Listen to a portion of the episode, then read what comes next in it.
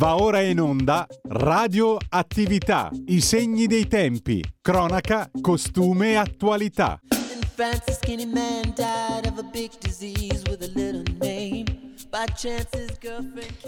Diamo subito un caloroso benvenuto a tutti i nostri ascoltatori. Buongiorno Io a tutti.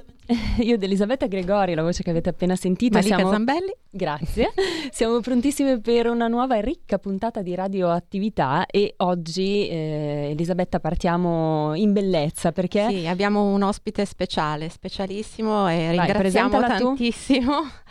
Eh, sono emozionata perché il ministro della disabilità, delle disabilità, Alessandra Locatelli. Buongiorno Alessandra. Buongiorno. E buongiorno grazie infinite. Un abbraccio anche se da lontano a tutte voi e a chi ci ascolta. Grazie, grazie davvero perché sappiamo che questi sono giorni un po' così concitati, quindi immaginiamo il suo da fare. Intanto eh, le facciamo i complimenti per ecco, il nuovo incarico, infatti. la ringraziamo per averci dedicato del tempo, sappiamo che è molto impegnata ovviamente in questi giorni, però eh, ci ha dato la disponibilità per fare questa intervista per la, per la nostra radio, quindi grazie, grazie ancora. Ci mancherebbe altro, è un piacere anzi. Allora, io Grazie partirei dal fatto che il 20 dicembre 2021 il Senato ha approvato all'unanimità e in via definitiva la legge delega sulle disabilità. Ecco, lei recentemente ha dichiarato che è necessario portare avanti i decreti attuativi, ehm, ma con un occhio quasi di riguardo anche all'argomento caregiver, No? Sì, ecco. allora, beh, intanto eh, infatti sono uscita per salutarvi proprio da una riunione sui decreti attuativi per la legge delega sulla disabilità e sì, eh, dobbiamo fare il prima possibile intanto perché le persone con disabilità e le loro famiglie aspettano già da tanto tempo e poi perché dobbiamo dare attuazione a una legge che è stata pienamente appunto condivisa eh, dal Parlamento, quindi adesso ci aspetta eh, diciamo, ci aspettano in questi mesi un po' la riorganizzazione di quelli che sono eh, i decreti attuativi, nelle procedure proprio di, di stesura anche della norma. Eh, io spero di fare il prima possibile perché ci sono temi importanti, quale il garante, eh, quale la riorganizzazione degli accertamenti piuttosto che le valutazioni multidimensionali e poi eh, di pari passo io vorrei immediatamente eh, prendere in mano la questione della norma sul riconoscimento dei caregiver. Questo perché? Perché si tratta di una proposta di legge, anzi di più proposte di legge che sono ferme da anni eh, al Senato, al Parlamento.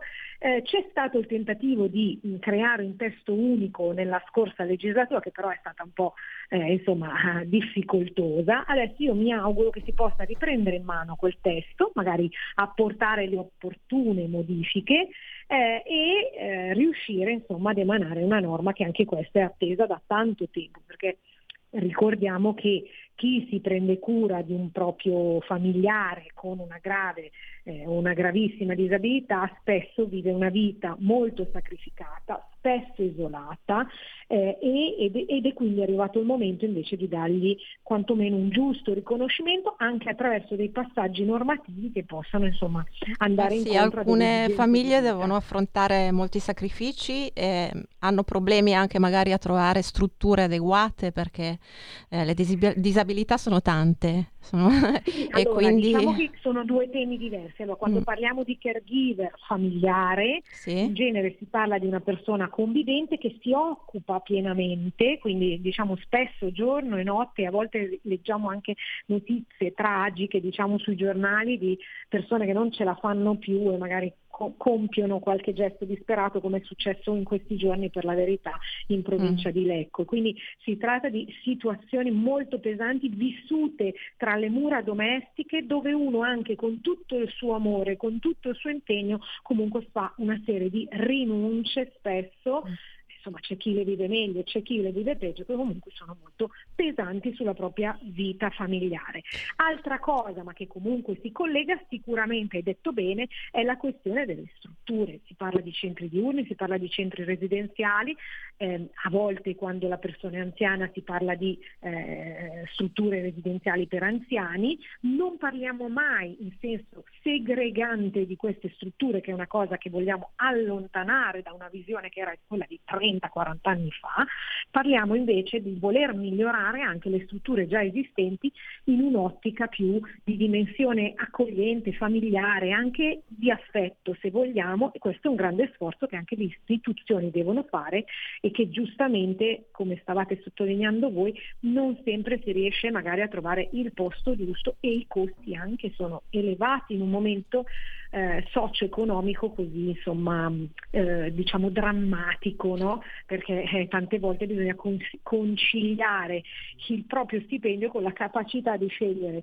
un posto che ci piace per uno dei nostri familiari che in quel momento ha bisogno di essere uh, ospitato in una struttura quindi diciamo che ehm, dalle unità d'offerta fino alla questione della gestione diretta e alla cura diretta di una persona alla quale vogliamo bene e della quale vogliamo prenderci cura, ehm, i sacrifici sono comunque tanti perché insomma eh, in qualche modo ci coinvolgono direttamente. C'è bisogno di dare attenzione a tutte queste eh, queste fasi diciamo, della vita e a tutti questi momenti di grande responsabilità sulle persone. Infatti Ministro, lei ha dichiarato che il suo primo obiettivo è proprio quello di migliorare la qualità della vita dei, delle persone con disabilità e vorrei chiederle quali sono secondo lei gli strumenti che possono consentire un approccio culturale diverso, forse anche migliore alle disabilità.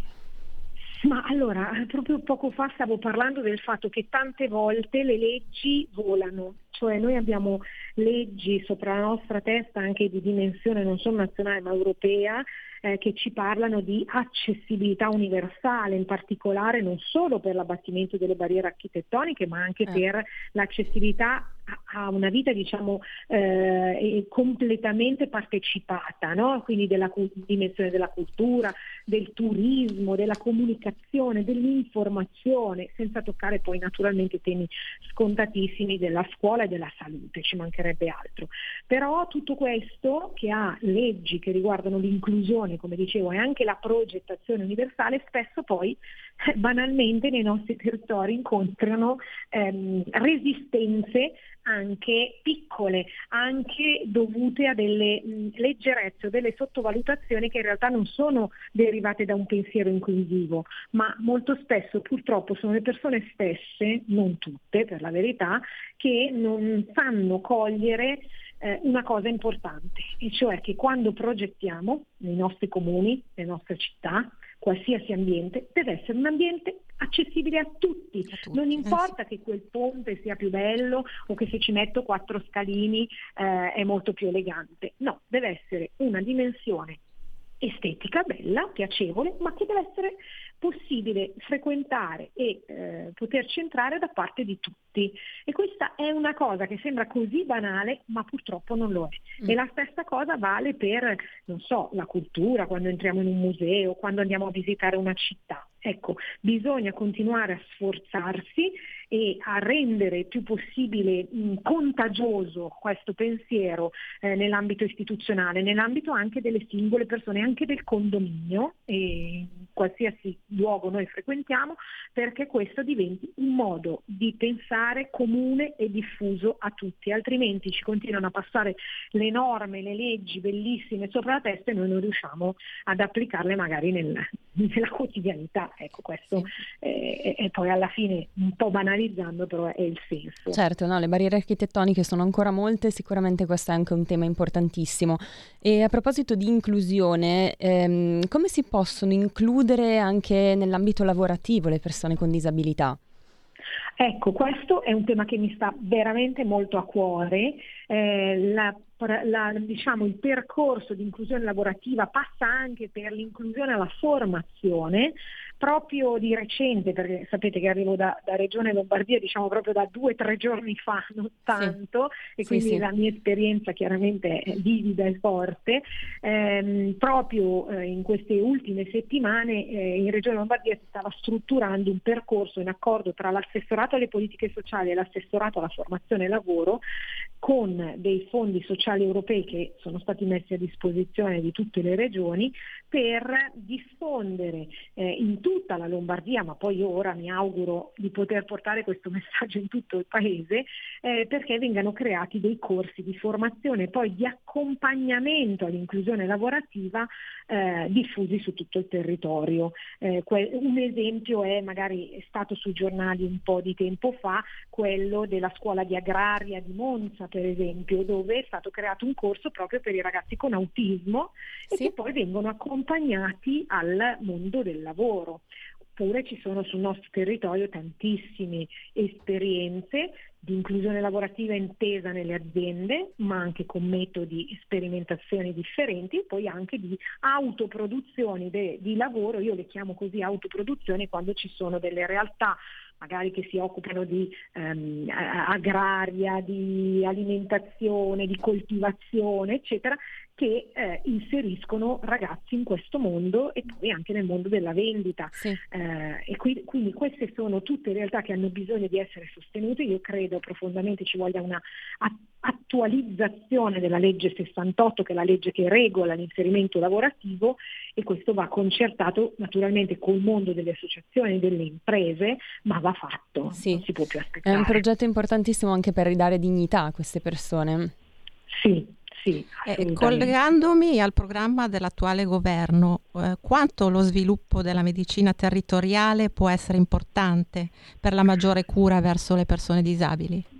Beh, sicuramente è, è fondamentale. Uno perché noi non dobbiamo pensare alla persona con disabilità solo eh, pensando a una persona che ha una disabilità motoria o sensoriale.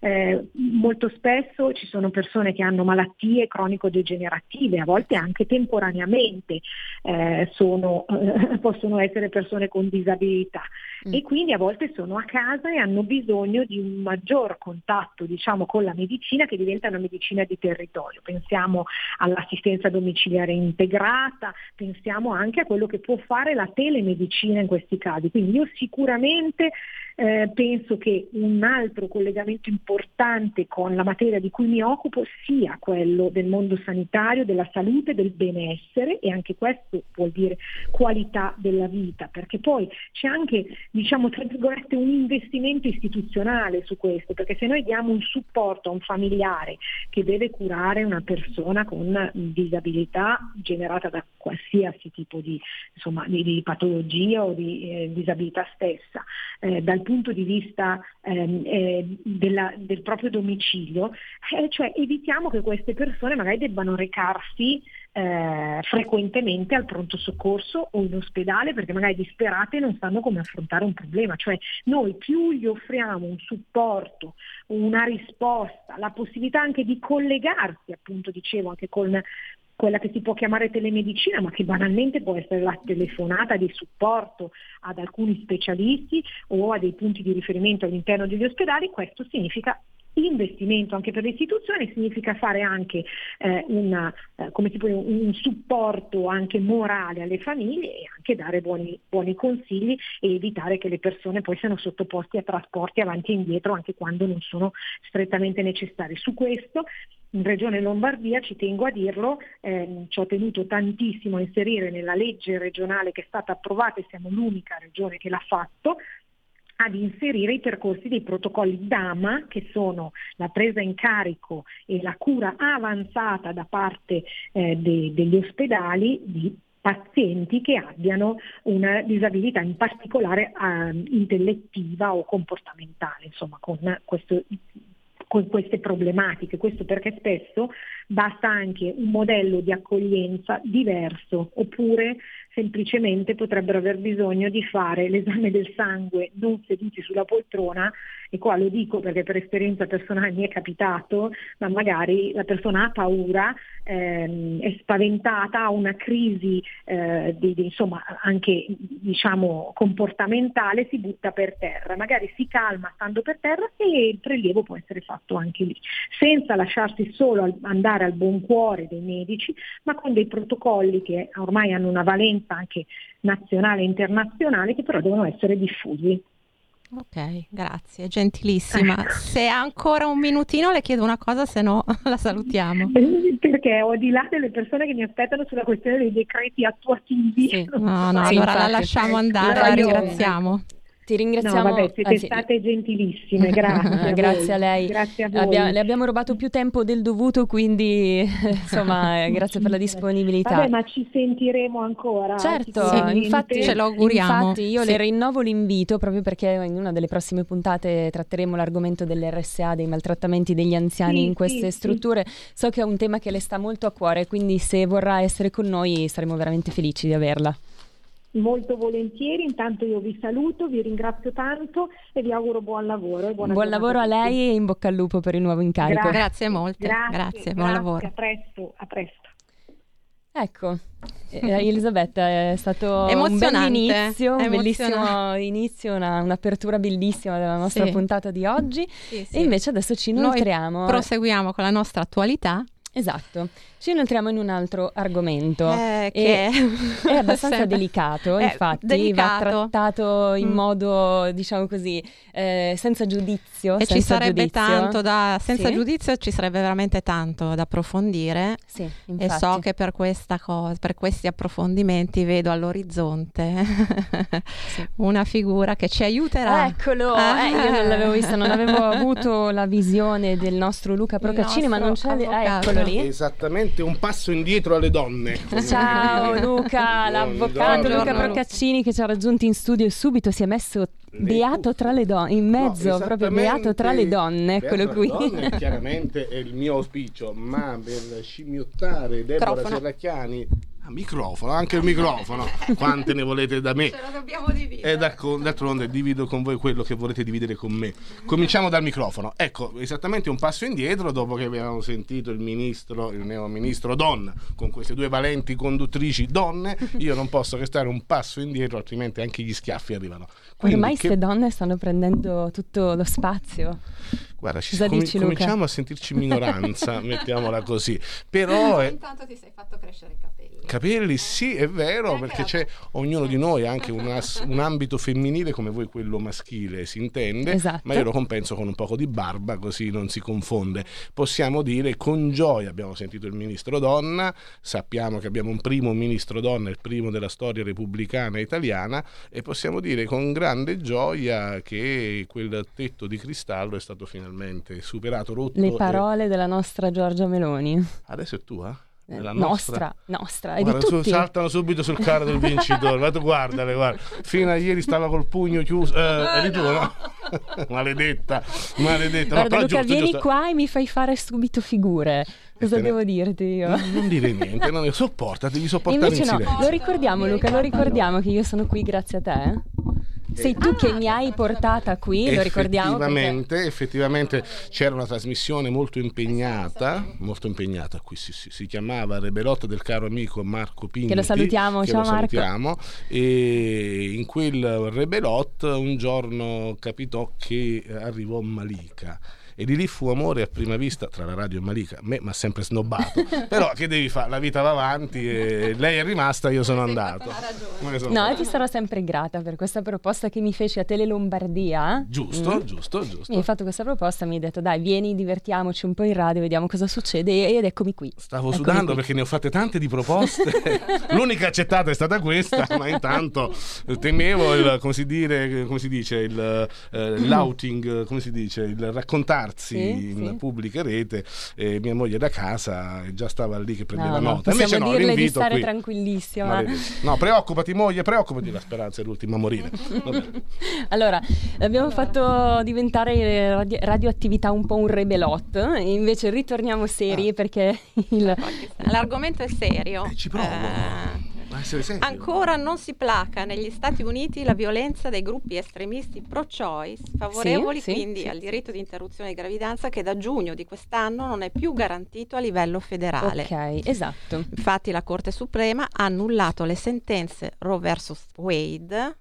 Roe vs. Wade. Wade uh-huh è che praticamente adesso eh, questo diritto è prerogativa dei, dei, singoli stati, cioè non è più... Bravissima, l'ha spiegato benissimo no, la nostra eh, Elisabetta. sintetizzato, no, no, perfetto, però adesso perfetto. sentiamo il, infatti, il commento di Luca. A Luca un po' di spiegarci questa sentenza, come diceva giustamente Elisabetta, il 24 giugno di quest'anno la Corte Suprema degli Stati Uniti d'America ha eh, annullato, sentenziato, ha cancellato in qualche modo la sentenza storica, come dicevi è tu, stato vissuto come un passo del 1973 che aveva particolarmente è doloroso, doloroso aveva beh, consentito l'aborto no? beh, allora, in, in, America. Adesso cosa succede? Cosa succede? Succede beh, eh, che la forma diventa sostanza eh, in tutti i sistemi di diritto evoluti e di cultura occidentale in particolare. Tante volte anche in Italia abbiamo sentito del conflitto di attribuzioni, per esempio, tra Stato e regioni. Più o meno si è vissuto lo stesso fenomeno perché eh, si è stabilito che non era di competenza federale, normale e, e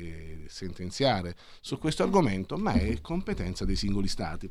Gli Stati Uniti d'America, l'italiano è una scienza esatta, sono stati che si sono uniti e fanno... Una cinquantina. Una cinquantina, beh, come, un po' come l'Unione Europea, no? Sì. noi abbiamo delle competenze statali e delle competenze devolute all'Unione Europea. È come se l'Unione Europea avesse stabilito con sentenza che so il tema dell'aborto e oggi qualcuno venisse a dire sì, ma forse eh, l'Italia deve normare, la Germania deve normare. Questo è successo.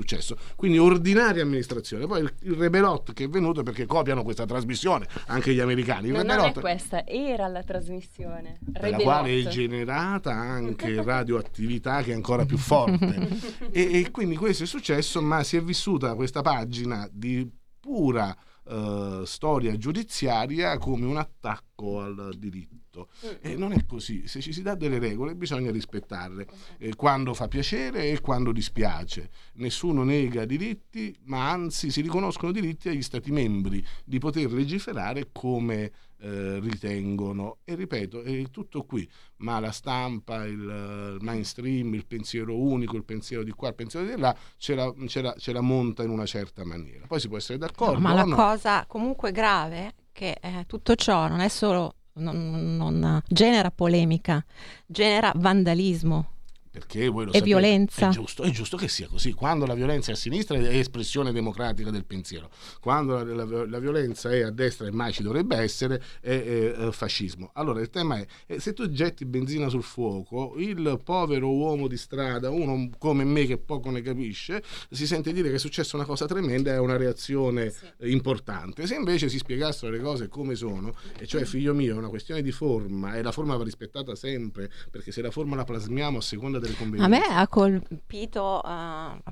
gli incendi, ma mm. anche delle, chiese, de, non solo delle, delle chiese. chiese. ma anche delle, del, dei centri di accoglienza per le donne in difficoltà. E quindi significa proprio andare, quello è andare indietro, cancellare un esatto. servizio che viene offerto a una persona Ma sai cosa Elisabetta, che mh, mm, purtroppo, come diceva il nostro Luca Procaccini, saggio Luca Procaccini, è il mainstream che a volte pone l'attenzione laddove non dovrebbe essere posta. Il tema importante, secondo me, Luca, è che eh, il diritto all'aborto in America era un diritto costituzionale. Oggi non è più un diritto costituzionale, ma come dicevi tu, ri- rimandato alle leggi degli stati. Eh, ma non, è, non, è, non conosco il, il meccanismo nel dettaglio e nella declinazione però ripeto, non si dice no, si dice attenzione esatto. è di competenza statale esatto. quindi ci mancherebbe altro beh, ognuno a casa sua questo è un vecchio modo di dire faccia un po' quel che vuole quindi si riconosce la competenza dello Stato che sarà libera di normare allora la, la filosofia del diritto è molto bella la forma è molto importante perché se noi eh, perdiamo di vista la forma succede? Mi hai spento no, il microfono. microfono. Ora, scusate, scusate. Se non vuoi che parlo, faccio un passo indietro, l'ho detto prima, no? E quindi mi taccio. Il bello eh, della diretta. Sì, sì, o forse è l'universo gomito. che ti dice parla meno. Luca. No, è il tuo gomito no, che poggia sul è qua tasto. per parlare, qua per, deve parlare. E devo parlare, se no faccio un disegnino, faccio, faccio, faccio, faccio un mimo. E, e questo capita mh, perché, ed è la, la, quello che il cittadino comune fa fatica a comprendere. Ma voi non avete idea come questa cosa è difficile anche nelle cose più banali, cioè eh, io la banalizzo così perché sono un po' maschilista e retrogrado. allora, Malika, tu hai mai fatto una torta? Una Torta. Sì, però non sono bravo. Nessuno ti ha mai chiesto di essere brava, l'hai fatta, no? E sì. tu sai che lo zucchero va messo nell'impasto, certo. o quello che è, ah, o l'uovo, dai, che forse è più bello no, l'uovo. No, non sono vegana sono vegana. L'uovo, fi- l'uovo finto, l'uovo di soia va messo nella torta, non fuori. Se tu ti sei dimenticato l'uovo e apri il forno e ce lo butti dentro, non hai fatto una torta, hai fatto una schifezza, giusto? Lo stesso meccanismo, mh, mm, chiediamo anche a Elisabetta, hai mai fatto una lavatrice? Eh beh, caspita. Eh beh, eh beh, eh beh. Almeno quattro al giorno le faccio. Caspita, si lava, ragazzi, si lava. Ecco, e, um, usi anche l'asciugatrice? No. No. Allora facciamo finta che tu la usassi e ti, mm. sco- ti, ti accorgi durante la procedura di asciugatrice della, che hai dimenticato l'ammorbidente, che fai? Ce lo butti dentro? No, no. se no rovini tutto. Allora cioè. il meccanismo è lo stesso. La forma va rispettata perché le cose riescano bene. Questa l'abbiamo capito facile perché siamo maschilisti e retrogradi, tu in cucina tu fai i bucati. Nel meccanismo del funzionamento della legge si, deve, si è stabilita una regola. C'è stato un errore, si pone rimedio perché le cose devono essere fatte bene. Perché se si conservano le cose proceduralmente fatte male, quando fa comodo a qualcuno, non è più un sistema di diritto, ma è un sistema autarchico, autoreferenziale o anche se preferite dittatoriale. Poi se tuo marito si incazza perché non vuoi mettere l'ammorbidente durante l'asciugatura e tuo marito che è un cretino, per esempio, un bravissimo uomo, ma che non ha capito Salutiamo come il marito Salutiamo, di Elisabetta. E al, al, pari, se pretendono di buttare l'uovo di soia, che non ha mai visto come è fatto, però scopriremo, durante la fase di cottura, è colui che vi chiede di fare queste cose che sta sbagliando. Se poi dà pure fuoco alle chiese, dà fuoco al, ai centri di accoglienza, eccetera, meriterebbe delle sane randellate. Questo però non invece l'FBI è scomparsa in questi casi, no? Eh, infatti eh, la verità di, del, del, di, ieri, giusto? Sì, di ieri. Di, del 25 titola, mi sembra. Negli, no, sì, dell'altro ieri. Negli USA decine di chiese devastate, zero arresti. Perché torniamo al tema. Poi succede che il mainstream ci spiega, la gente è fomentata e aizzata e quant'altro. Posso anche capire, succede, adesso cerco di dare una spiegazione, eh, come dire, eh, ipotetica politica, mm, in alcuni casi anche da noi la polizia non interviene subito, lascia correre e poi dopo nel successivo momento, quando gli animi si sono placati, procede con gli arresti. Lo vediamo durante le manifestazioni, Expo 2015, gli arresti non sono stati nell'immediato. Ma c'è un disegno un po' politico dietro questo lasciar fare? Io voglio immaginare di no, perché altrimenti è uno schiaffo al sistema di diritto, mm. l'America è la democrazia per eccellenza, i sistemi anglosassoni intendo dire, quindi voglio leggere più un'attenzione per evitare evitare che da disordine con l'arresto generi ulteriore disordine e anche peggio, ma staremo a vedere se poi nelle prossime settimane, giorni o settimane, nel nostro sistema per esempio in alcuni casi è ammesso l'arresto differito, la fragranza di reato c'è, mm-hmm. non ti arresto però aspetta, so chi sei ti venga a prendere durante le partite di pallone, durante le manifestazioni, eccetera, eh, per evitare eh, alle volte si lascia correre e poi si procede. Se stanno facendo questo, visto che l'America poi ha un tasso di mortalità per eh, arresti malfatti, fatti e cose di questo genere e sono tutti armati perché il loro sistema prevede che eh, tu eh, possa avere qualsiasi arma ne abbia voglia, posso capire se si procede all'arresto differito per aspettare che eh, da quell'arresto non generi un altro incendio, ma staremo a vedere. Se c'è un disegno politico allora la, la cura del diritto rimane Roma e l'Italia e gli, gli americani e gli anglosassoni si freggiano di un titolo che non meritano più. Quindi, per fare un breve riassunto prima della pubblicità, in sostanza in questa sentenza non c'è scritto che viene vietato l'aborto in America, ma viene rimandato, eh, la dec- rimandata la decisione democratica agli stati. Per competenza in materia. L'hanno scoperto adesso, sarà un problema loro, ma il meccanismo è semplice, può anche essere che abbiano ragione aver operato così. Gli stati che di fatto ad oggi hanno vietato l'aborto sono il Missouri, eh, l'Indiana, il South Dakota e il Texas. Non so se tu ne hai trovati altri, eh, Elisabetta. Li cerchiamo durante la pubblicità. Li cerchiamo durante la pubblicità. Stai ascoltando Radio Libertà, la tua voce libera, senza filtri né censure, la tua radio.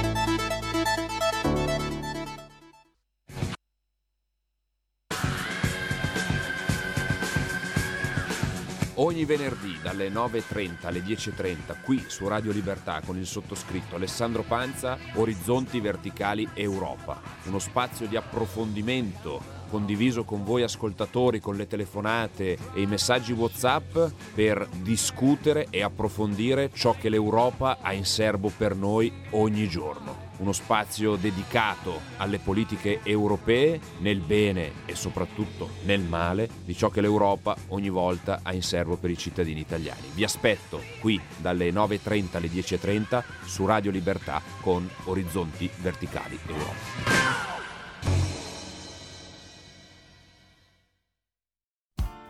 Tutte le domeniche, dalle 8 alle 10, la rassegna stampa del giorno e alcuni dei fatti principali della settimana che si è appena conclusa, con ospiti e telefonate in diretta. La domenica mattina non perdere contatto con la realtà. Su Radio Libertà, senza filtri né censure.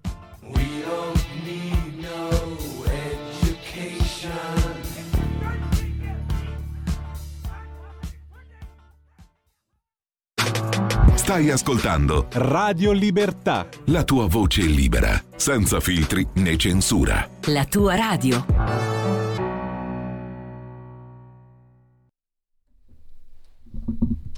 E siamo di nuovo in onda con Radioattività, abbiamo in studio il nostro avvocato Luca Procaccini e siamo Malika Zambelli ed Elisabetta Gregori. Gregori. io posso dire che voi siete mie? Se sono vostro. Chiediamolo prima ad Elisabetta. Va bene, va bene. Azzo, va bene per questa, in... per questa, fascia qui, per questo orario. Vabbè, eh, so che...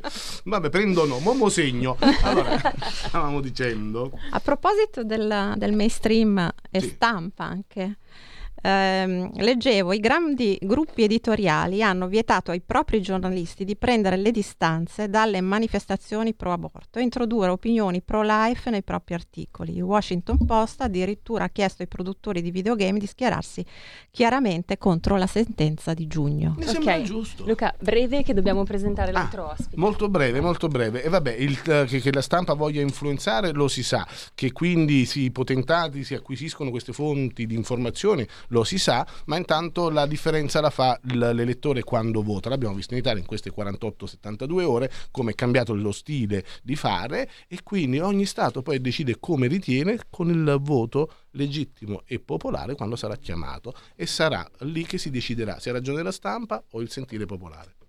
Benissimo, e eh, facciamo ancora un breve riassunto per chi si è appena sintonizzato su Radio Libertà. Stiamo parlando di diritto all'aborto e eh, partendo dalla situazione americana e appunto dalla sentenza eh, di qualche mese fa della Corte Suprema degli Stati Uniti d'America.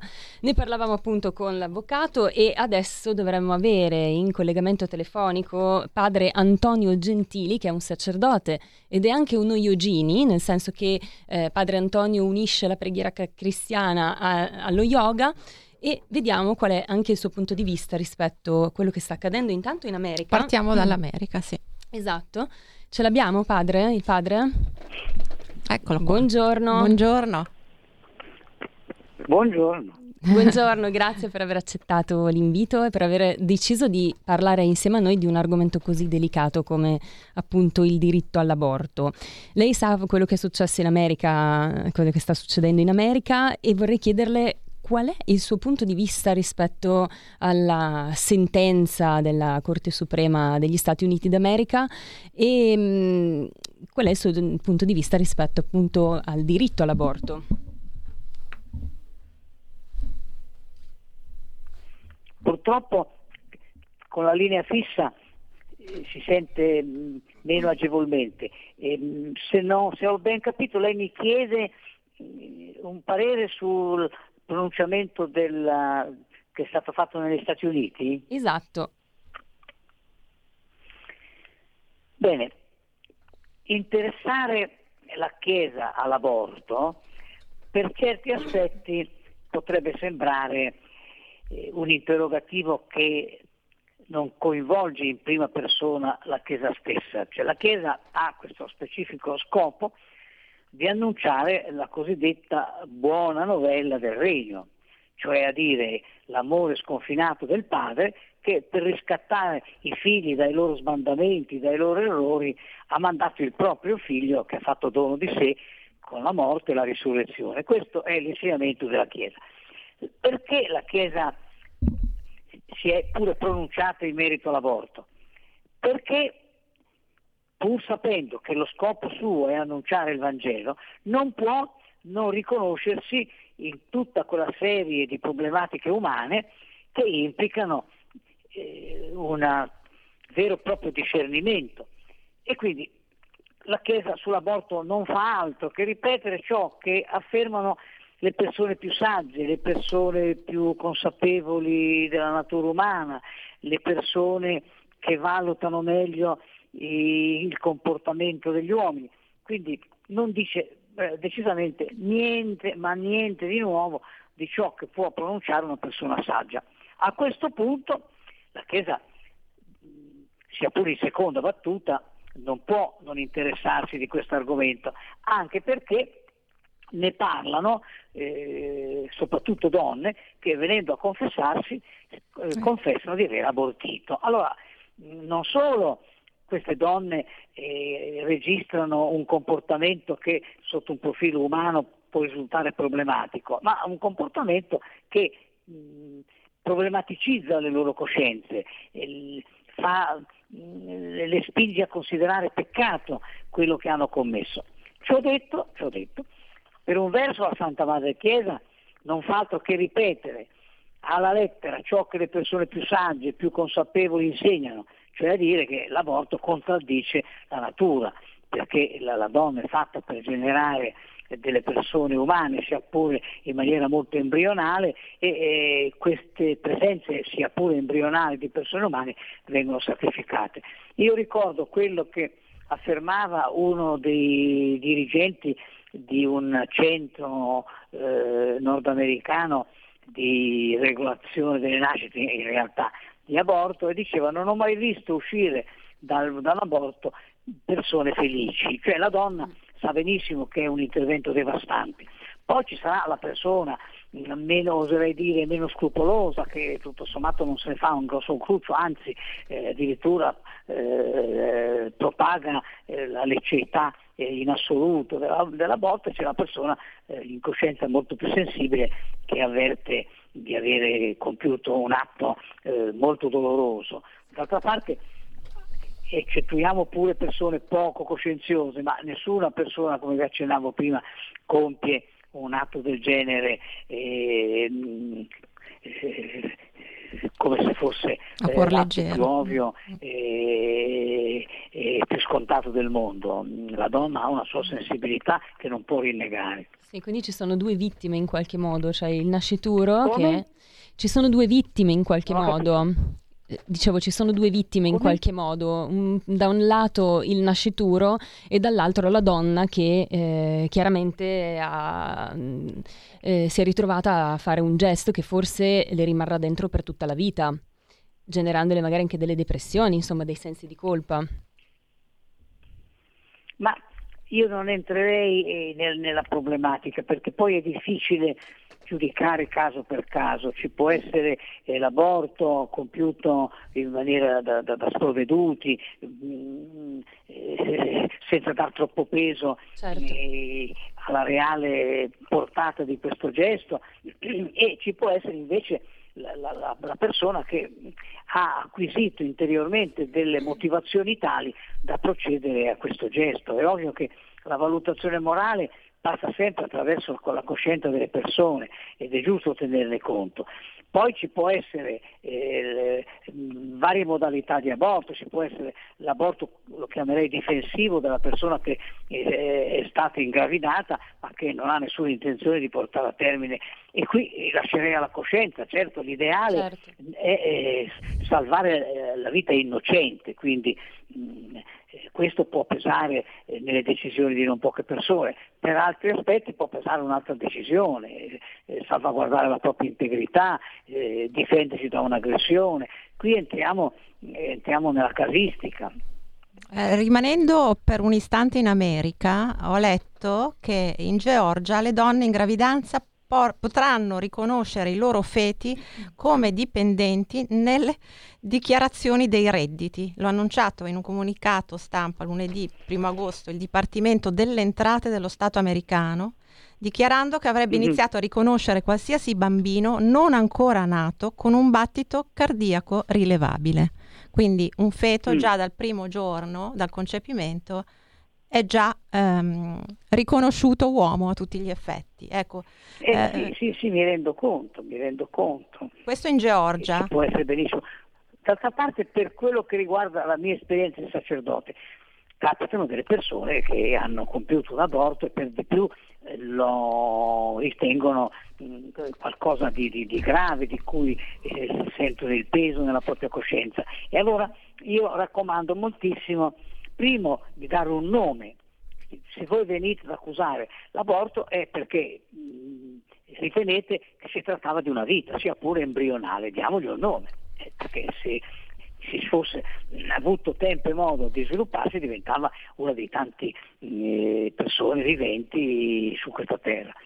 E poi introduco anche un altro rito che vedo che dà molta consolazione alle donne, cioè dire dategli un nome e immaginiamo di battezzarlo, cioè sì. di conferirgli anche questo dono di grazia. Ecco San padre, Paolo, scusi se la interrompo, lei fa anche battesimi eh, di questo tipo? Di un battesimo di persone defunte. Mm. Ovviamente noi non sappiamo nei particolari il perché e il per come, però è interessante che persone che lamentavano un lutto ed erano venute a conoscenza della grazia battesimale e si rendevano conto che la persona eh, deceduta il battesimo non l'aveva ricevuto, si facevano battezzare a loro nome, cioè invocavano questa grazia battesimale su di loro. E vedo che questa poi è una benedizione tra le tante, niente di più, ma vedo che questo gesto di dire eh, diamo un nome al nascituro o alla nascitura che hanno visto spezzata la loro esistenza terrena e invochiamo su di loro, poi lasciamo al buon Dio eh, eh, attribuire a questo gesto quale eh, vantaggio e quale significato particolare, invochiamo la stessa grazia battesimale. Vedo che queste persone ne traggono molta pace, molta consolazione, eh, in qualche modo eh, raggiungono eh, una vera serenità dell'animo, che poi è lo scopo eh, della confessione, chiaro. Ecco padre, volevo anche chiederle una cosa. Mm, la Chiesa um, ha una diversa sensibilità per l'aborto terapeutico. Secondo il suo parere, magari ci vuole riassumere un pochino eh, questo, questo diverso? Ma io non è, non è che abbia pareri, anche qui vi dicevo che questa materia non è una materia di tipo religioso in cui il parere della Chiesa possa essere determinante. È chiaro che quando ci si trova di fronte a questi dilemmi, eh, lascio crescere questo, questo embrione, diventare uno storpio. Eh, mi rendo conto che qui è di mezzo la coscienza. Io ho conosciuto famiglie che avevano figli o figlie eh, dire storpi un complimento e li hanno tenuti, li hanno accuditi con infinito amore e leggevo anche ieri sul giornale di quel padre che ha ucciso il figlio perché dopo anni e anni in cui doveva accudirlo visto che è un disabile e peggio ancora eh, ha ucciso lui, si è tolto la vita egli stesso. Mi rendo conto che mm, sono, sono questioni limite per cui mm, non esiste una parola precisa, eh, eh, si esaminerà caso per caso mm, la coscienza e la consapevolezza che i protagonisti hanno e comunque l'ultima parola deve essere sempre una parola di conforto, sì. una parola di incoraggiamento. Sì, eppure Papa, Papa Francesco si è... che rasentano l'eroismo. Come? Sì, dicevo, Papa Francesco si è pronunciato in maniera molto dura rispetto al tema dell'aborto, dicendo che appunto è un um, peccato molto grave perché pone fine alla vita di un innocente. Lei ha una visione molto più aperta, diciamo, rispetto alla questione dell'aborto. Ma no, ma non si tratta, no, che discorso aperto o chiuso, non si tratta di visioni aperte. È, è chiaro che oggettivamente, oggettivamente, parlando, spegnere una vita sul suo nascere è un atto grave perché noi infieriamo su una persona che non si può difendere. Se lei viene qui da me e mi dà un ceffone, io mi difendo, mi allontano o, o al limite della mia perversità, eh, perversione, meglio glielo restituisco, faccio per dire. Ma quando si tratta di, di persone indifese è ovvio che eh, il rispetto deve essere sommo. Poi eh, ti ripeto, c'è tutta una casistica per cui si passa attraverso la coscienza delle persone. Alle volte la coscienza è molto sensibile e questo ci fa piacere, alle volte è una coscienza piuttosto rosa, piuttosto, eh, e lì bisogna educarla. Sì. Però ripeto, il vero scopo della Chiesa eh, non è tanto eh, disquisire sull'aborto, sì l'aborto no, l'aborto è grave, l'aborto non è grave, è, è quello di eh, farsi portavoce di una legge di natura che è condivisa da tutte le persone sagge. E poi siccome non sempre questa legge di natura viene ottemperata, la Chiesa con, le, con la confessione è, eh, dona la possibilità di una riconciliazione, di una pacificazione interiore, di un incoraggiamento. Il compito della Chiesa è questo qua. Quindi non metterei tanto l'accento la Chiesa vieta l'aborto, vorrei vedere, ma metterei l'accento, guardate che la Chiesa è pronta ad abbracciare persone che hanno abortito, sì. a dare eh, la consolazione del perdono, ad aprirle a qualche prospettiva. Io ricordo, è un episodio molto importante, una signora si confessò che aveva abortito. Ovviamente presa da una crisi interiore, si può facilmente immaginare, eh, rimase incinta di una seconda creatura, quasi a scopo riparatorio. Ok, se non che questa seconda creatura nacque da un nacque mongoloide, detto secondo l'antica dizione. E io ho battezzato questa bimba. I genitori però si sono talmente impegnati a educarla al meglio che mi dicevano, Padre Antonio, ci ha fatto un regalo questa bimba. Notare, eh? Fatto, era stata concepita in riparazione dell'aborto precedente, è uscita eh, con questo handicap e i genitori mi hanno detto che ne hanno ricevuto un, un, vero arricchimento. Non è la ragazza che ha ricevuto il nostro coso, ma noi abbiamo ricevuto da lei. E meno male, e meno male perché effettivamente ci sono anche belle persone sulla faccia della terra, nonostante ci ha raccontato il nostro ospite padre che c'è chi invece affronta il tema con una leggerezza che mal si sopporta. Però ecco poi alla fine questo è lo spirito della legge, la legge che in Italia consente... Come? La questo è lo spirito della legge che in Italia vige, che è la legge che stabilisce o dovrebbe stabilire di adoperare tutti gli strumenti possibili per aiutare chi magari questa scelta di abortire la fa per mh, mm, contingenze particolari che possono essere superate. E quindi io direi che quando c'è un aborto non ci sono due vittime, ci sono tre vittime, il feto, la madre che poi cerca la consolazione anche nella fede e lo Stato lì dove non ha fatto quello che poteva e doveva magari per aiutare questa persona e il nascituro. Qui... E qua abbiamo un messaggio Luca. Un amplissimo spazio. Sì alla casistica e alla soluzione di caso per caso. Affermiamo il principio, è talmente ovvio. Eh, dopodiché mi sembra importante sottolineare nella legge l'aiuto alle persone, eh, praticare una tecnica preventiva, fare in modo che la persona che sta pensando all'aborto apra il proprio cuore, esprima il proprio dramma e venga aiutata. E questa è la prima parte della legge 194, che forse mh, questa è la prima parte della legge sull'aborto che prevede proprio questo. E allora certo, probabilmente, certo, certo. visto che tutto è perfettibile in natura, probabilmente si può perfezionare la declinazione nel concreto di questa legge, di modo che chi chiede aiuto o chi non sa che può avere aiuto venga raggiunto ed aiutato. Poi, come ha detto il padre, eh, sono scelte di coscienza, forse anche io mi Però ci... sai una cosa, ehm, si pensa sempre ehm, io sono d'accordo, io non sono d'accordo, però nel momento in cui aspetti un bambino, cioè io uh, ne ho avuti due, Uh, L'unica che può davvero parlare qui è Elisabetta. Eh. La seconda l'ho avuta a 35 anni, adesso non so se è ancora così, ma era obbligatoria l'amniocentesi.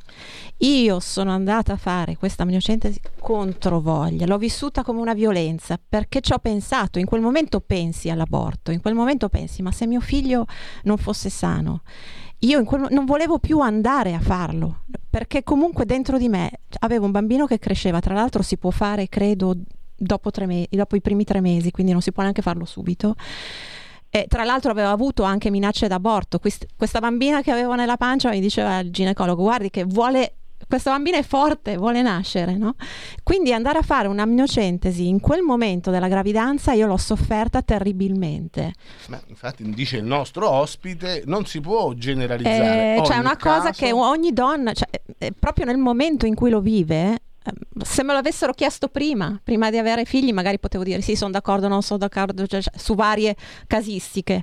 Però nel momento in cui l'ho sentito dentro di me il bambino, e lì scatta una roba che mm, non... Ed è quella roba, eh, quella roba che... Io darei delle indicazioni di principio, depenalizzerei l'aborto, evidentemente non ha senso eh, aggravare già la sofferenza morale e fisica della donna con ulteriori sanzioni e fare molto appello alla propria coscienza, perché poi in definitiva è la coscienza che, che decide, eh, buon Dio rispetta la nostra coscienza, certo poi c'è una coscienza più formata, una coscienza più sensibile, una coscienza meno e vabbè il Padre Eterno ti racconta anche di quello. Certo, e, e eh, Luca mi rivolgo a te, prima parlavi della legge 194, ti faccio una domanda un po' provocatoria, no? La legge 100, ce la spieghi tu adesso, io non la conosco così bene, ma mi pare di capire che si faccia riferimento più che altro ai diritti della donna, cioè grazie a questa legge si sono, eh, diciamo, gli aborti... Mh, eh, come si dice, clandestini so, non ci sono più e quindi eh, il diritto alla, alla, salute della donna viene tutelato. E il diritto del, nasci- del nascituro? Perché non se ne parla mai? È un dibattito giuridico che dalla notte dei tempi, cioè quando è che acquisisce diritti diritti il nascituro. E allora c'è stata una che? che? acquisisce diritto de, della persona il nascituro, cioè se l'embrione è già persona o no, prima, o appunto, se, se, il ecco, feto, se il feto giorno. dal primo giorno o da quando nasce. E questo è un dibattito... Eh...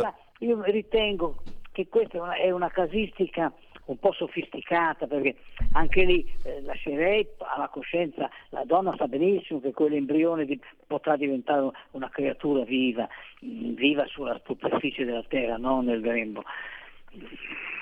E questo vede che è la, è la risposta del nostro, del nostro padre. tutte queste sottigliezze. Bravissimo. Perché mm, alla fin fine eh, la decisione poi è legata alla sensibilità della donna, la informeremo, le donne e dell'uomo, li informeremo, li, li, eh, li accompagneremo, ma poi diremo, sentite, eh, mettetevi nel silenzio, lasciate che la risposta emerga dalle profondità del vostro animo, eh, chiedete un lume che vi viene dall'alto.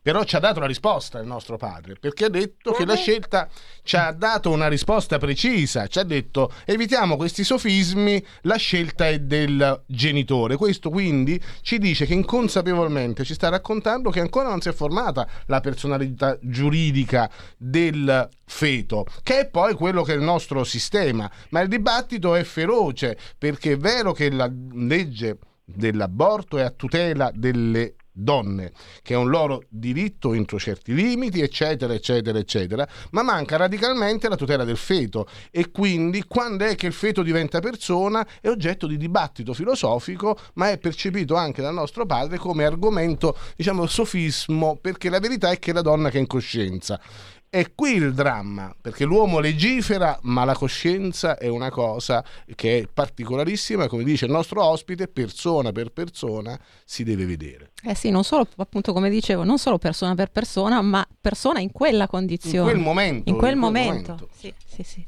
E c'è un ascoltatore che scrive: eh, L'aborto per il Signore è un abominio, meglio un'adozione che l'aborto. Padre. Come? Le, le, rileggo il messaggio. Un nostro ascoltatore scrive: L'aborto per il Signore è un abominio, meglio un'adozione che l'aborto. È un abominio per il Signore. È, è indubbio che ragionando così in astratto dobbiamo riconoscere che l'aborto è un abominio perché scusami, metti in pista un'esistenza e poi eh, la tronchi lungo il suo, il suo cammino però io eviterei mm, questo, modo di, questo modo di ragionare. Direi semplicemente che dal concepimento è in formazione una persona umana. Tutta la natura è finalizzata ad assicurarle un pieno sviluppo. L'aborto è un'interruzione. Quali sono le motivazioni che spingono a questa interruzione? E lavorerei sulla coscienza delle persone, più che non sottilizzando l'embrione o l'embrione quando, quando, comincia a vivere e quando non comincia a vivere. Comincia a vivere da, appena c'è l'incontro di due cellule, tanto è vero che se le lasciate tranquille queste due cellule matureranno, diventeranno delle persone che strisciano su questa terra. Quindi tutta questa benedetta casistica è eh, finalizzata a sollevare un tantino eh, la coscienza da una responsabilità che pesa eh, sul cuore degli uomini e delle donne. Certo, pesa, tutte le volte che noi interferiamo interferiamo con la natura e ci assumiamo una grossa responsabilità, perché la natura se viene contraddetta nei suoi limiti, nei suoi ritmi, e poi evidentemente si, si, si, ribella o comunque sia dà origine a degli eventi tipo l'aborto che eh, penalizzano eh, la creatura in formazione e, e, poi rendono senz'altro come minimo inquieta la coscienza di, di coloro che lo praticano. Ma lasciatemi fare una domanda in stile stai karma. allora, lei padre è uno yogini, quindi crede nel karma? Come? Lei è uno yogini, quindi crede nel karma? il karma è come 2 più 2, cioè sì. eh, il karma significa semplicemente che i nostri atti hanno degli esiti, sì. eh, non c'è nulla che non richiami la nostra responsabilità. Ecco. Ma se per karma intendiamo dei condizionamenti tali da eh, imbrigliare la nostra libertà, direi di no, certamente la libertà è ehm, limitata perché se una persona eh, ha più intelligenza eh, evidentemente ha maggiore responsabilità nel, nell'esercizio della sua libertà. Se una persona è ferita, diciamo nel caso dei down, eh, qui il discorso diventa diverso. Certo, io eh, partendo dal concetto di karma, secondo lei una donna che abortisce accumula del karma rispetto all'azione che, che ha deciso di compiere in coscienza, chiaramente? E cioè cosa mi chiede? Se, se secondo lei una donna, no, se la donna che mh, abortisce accumula del sì. karma, secondo lei? No, guardi, questa domanda mi trova proprio completamente spiazzato, perché il karma significa che ogni, ogni, eh, ogni azione ha un, Una un reazione. esito. Esatto. Eh, non saprei cosa risponderle. Okay. Perché il karma non è un, un copione eh, che noi siamo chiamati eh, coscientemente o incoscientemente a realizzare nella vita. Cioè, il karma significa che ci sono dei, dei diritti e dei doveri e sì. che non c'è nulla nella vita privata che non coinvolga anche la vita eh, dell'umanità intera e del coso ma al di là di, qui, di questo non andrei io. Ok, no, io... Cioè, eh... abbiamo un, un, un copione che, che, ci obbliga a, a, recitare la nostra parte. No, certo. Diciamo che... pure in maniera condizionata. Volevo sapere il suo parere perché secondo l'induismo certamente una donna che fa un aborto, essendo considerato dalla spiritualità e anche dalle religioni eh, un omicidio di fatto, anche se non vorrei usare questo termine, non sono nel giudizio di chi compie questo, che chi fa questa, prende questa decisione. Scusi, diceva, è considerata da tutte le religioni? È, è considerato un omicidio anche dal, dal, dalla spiritualità, dall'induismo per esempio, e quindi eh, chi, la donna che compie questo gesto, secondo anche il buddismo e l'induismo, accumula karma, che quindi poi deve, deve riequilibrare in qualche modo. Siamo in chiusura, padre. Ma accumula karma, qui è questione di vocabolario, di, di, di, di linguaggio, cioè mh, non c'è nessuna azione che non produca degli effetti. Allora, l'azione buona produc- produrrà esatto, effetti esatto. buoni, l'azione meno buona mh, eh, produrrà effetti meno buoni, eh, questo è ovvio, però mh, l'ideale è che l'uomo nella, e la donna, nella nostra libertà possiamo correggere i nostri errori, esatto. possiamo riparare i nostri errori. Era, era, qui che volevo arrivare. Come si può riparare secondo lei a livello spirituale? Come? Era qui che volevo arrivare. Come può la donna riparare a livello spirituale quella decisione? Ma, dunque, la riparazione è un concetto fondamentale. Perché? Perché mentre l'azione buona eh, produce frutti buoni, l'azione meno buona produce frutti meno buoni. Perché ci sono gli esami di riparazione? Perché ci sono i penitenziari, penitenziari vuol dire che devono riparare qualcosa. Cioè, è chiaro che non c'è nessuna azione che non abbia un effetto. L'azione buona avrà un effetto buono, l'azione cattiva avrà un effetto cattivo. Quindi la riparazione, si rompe un oggetto lo riparo. I miei ragazzi non studiano, avranno l'esame di riparazione. Quindi questo concetto di venire a capo delle negatività e di ricorrere a una riparazione è semplicemente universale. Sì, Quindi sì. Eh, la donna che abortisce sa benissimo che eh, mette in atto un qualcosa di negativo che graverà sul suo animo, che non sappiamo come, in che misura grava sul nascituro, cioè chi non approda alla vita. Prima c'era l'idea del limbo, che serviva a far capire che anche chi non approdasse alla vita ha un suo destino eh, ultraterreno, quale che sia questo destino, poi noi non sappiamo certo. definirlo bene, per cui eh, l'idea del limbo ha finito per scomparire sì, sì, sì. dalla teologia. È, è stato molto chiaro. È, è difficile poter sì, è stato molto chiaro, padre. Mi scusi l'interruzione, ma siamo in chiusura. Devo, devo proprio salutarla e la ringrazio per il suo intervento.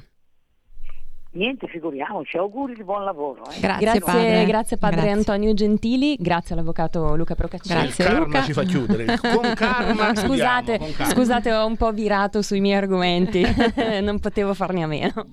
Grazie Malika, grazie Luca, grazie e al regista. Grazie al nostro volta. Federico in regia e grazie a tutti.